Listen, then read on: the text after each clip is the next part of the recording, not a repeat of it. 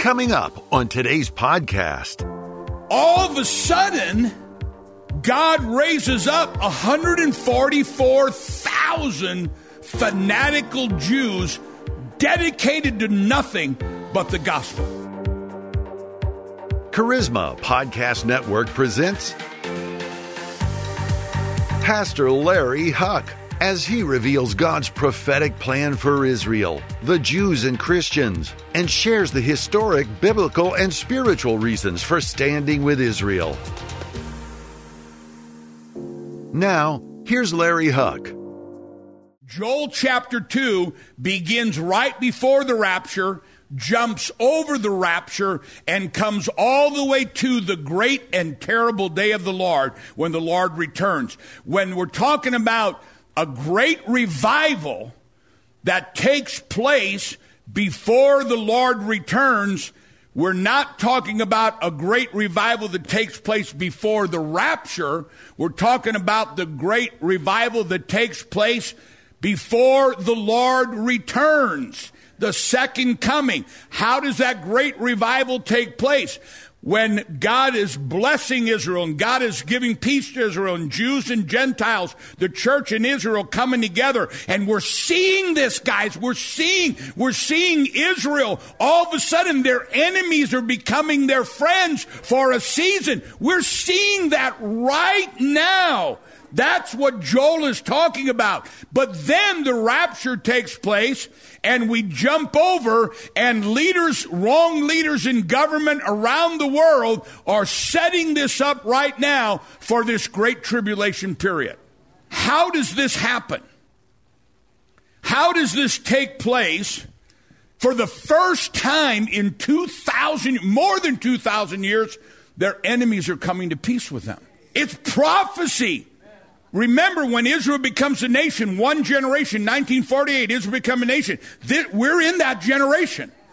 How does this happen that Israel's at peace with their enemies. There's peace there. There's prosperity. There, the, the, the, the vats are over. Everything's going. And that's what this is. It's not just peace with the Arab nations. It's called normalization. In other words, we're going to do business together. We're going to help you. You're going to help us. Watch for Iran. Watch for Iran. Because I really believe if everything goes the right way, Iran's even going to jump in on this. You, I, um, I, I told you Saudi Arabia would. Everybody said I was crazy. You watch. I, I'm not saying thus saith the Lord, but how do we go from this, man, everything's great, to the rapture?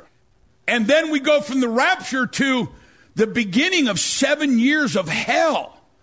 But at the beginning of that, all of a sudden, God raises up 144,000 fanatical Jews dedicated to nothing but the gospel. Look at this. Go with me to Revelations chapter 11, 1 through 13. Then I was given a reed with a measuring rod, and the angel stood, saying, Rise and measure the temple of God, the altar, and those who worship there. But leave out the court, which is outside of the temple. Don't measure it, for it has been given to the Gentiles, and they, the Gentiles, not the church, the Gentiles, will tread the holy city underfoot for 42 months. How long is 42 months?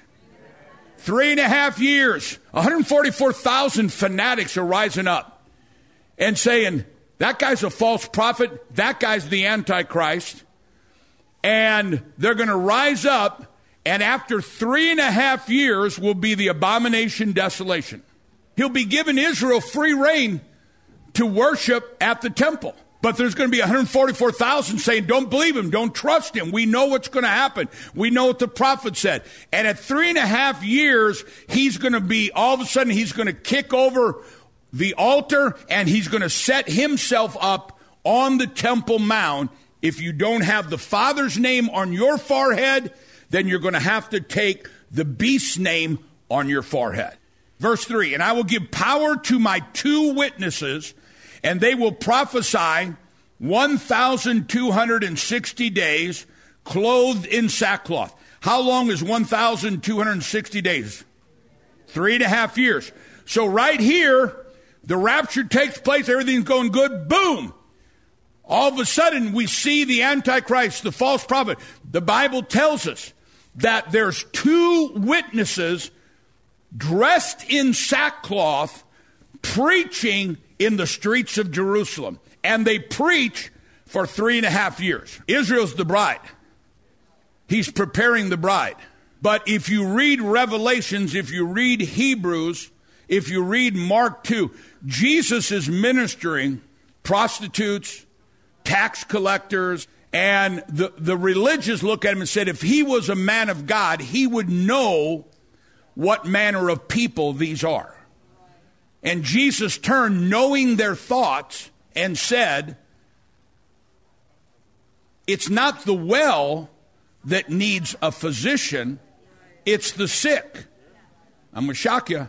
He said, I didn't come for the righteous, I came for the unrighteous. So, amongst the Jews, before Jesus ever died, there were those who were righteous.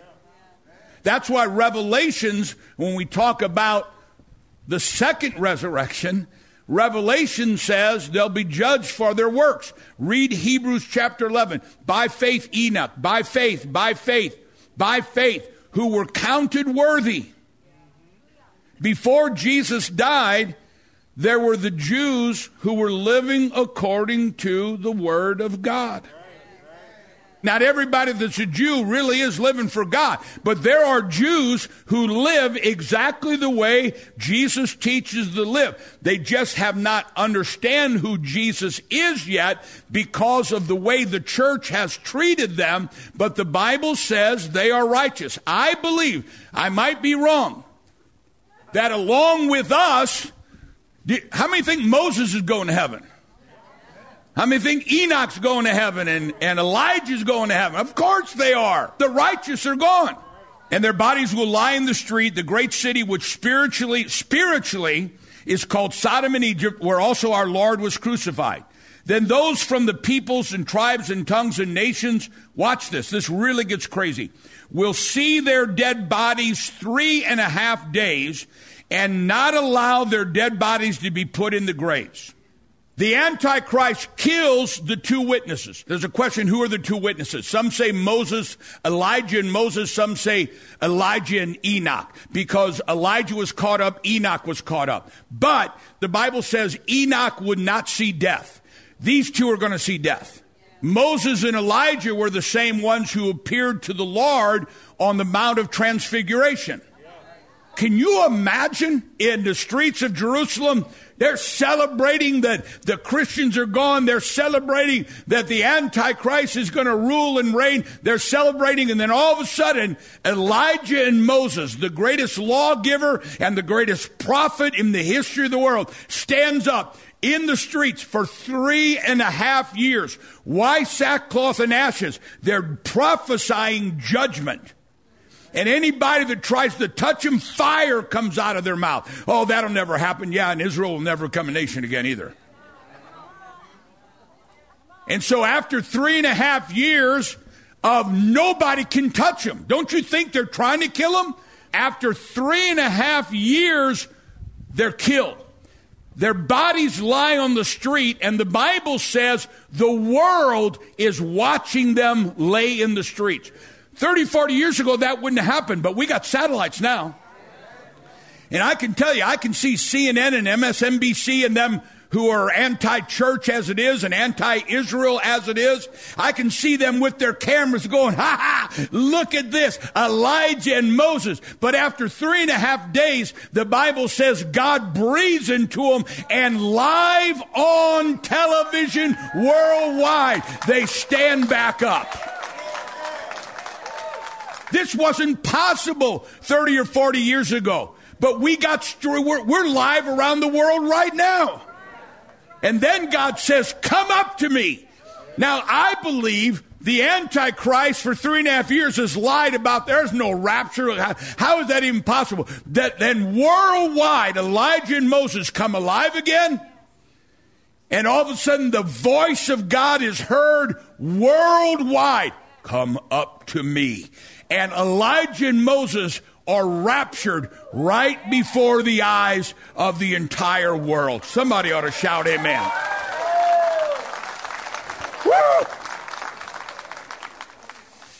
They're lying dead in the street for three and a half days.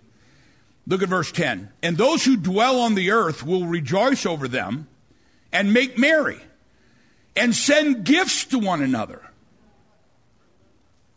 They're rejoicing at the death of Moses and Elijah to the point that they're sending, it's like Christmas. They're sending gifts. Finally, we don't have to hear these guys anymore. And the one we're serving is the one who's really in charge. Verse 11. Now, after three and a half days, the breath of life from God enters them, and they stood on their feet, and great fear fell on those who saw them. And they heard a loud voice from heaven saying to them, Come up here. And they ascended to heaven in a cloud, and their enemies saw them. And in the same hour, there was a great earthquake, and a tenth of the city fell. And in the earthquake, 7,000 men were killed, and the rest were afraid and gave glory to God in heaven. Guys, this is the prophecy of Joel. Thank you for listening to today's podcast on Standing with Israel with Pastor Larry Huch. Learn more about Larry Huch Ministries, the Hebrew roots of the Christian faith, and how to give a gift today to support and bless the Jewish people at lhmpodcast.org. That's lhmpodcast.org. Or call 1 800 204 6545. That's 1 800 204 6545. Your prayers and generous support are making a difference and helping us to repair a broken world. Join us next week for another Standing with Israel podcast with Pastor Larry Huch.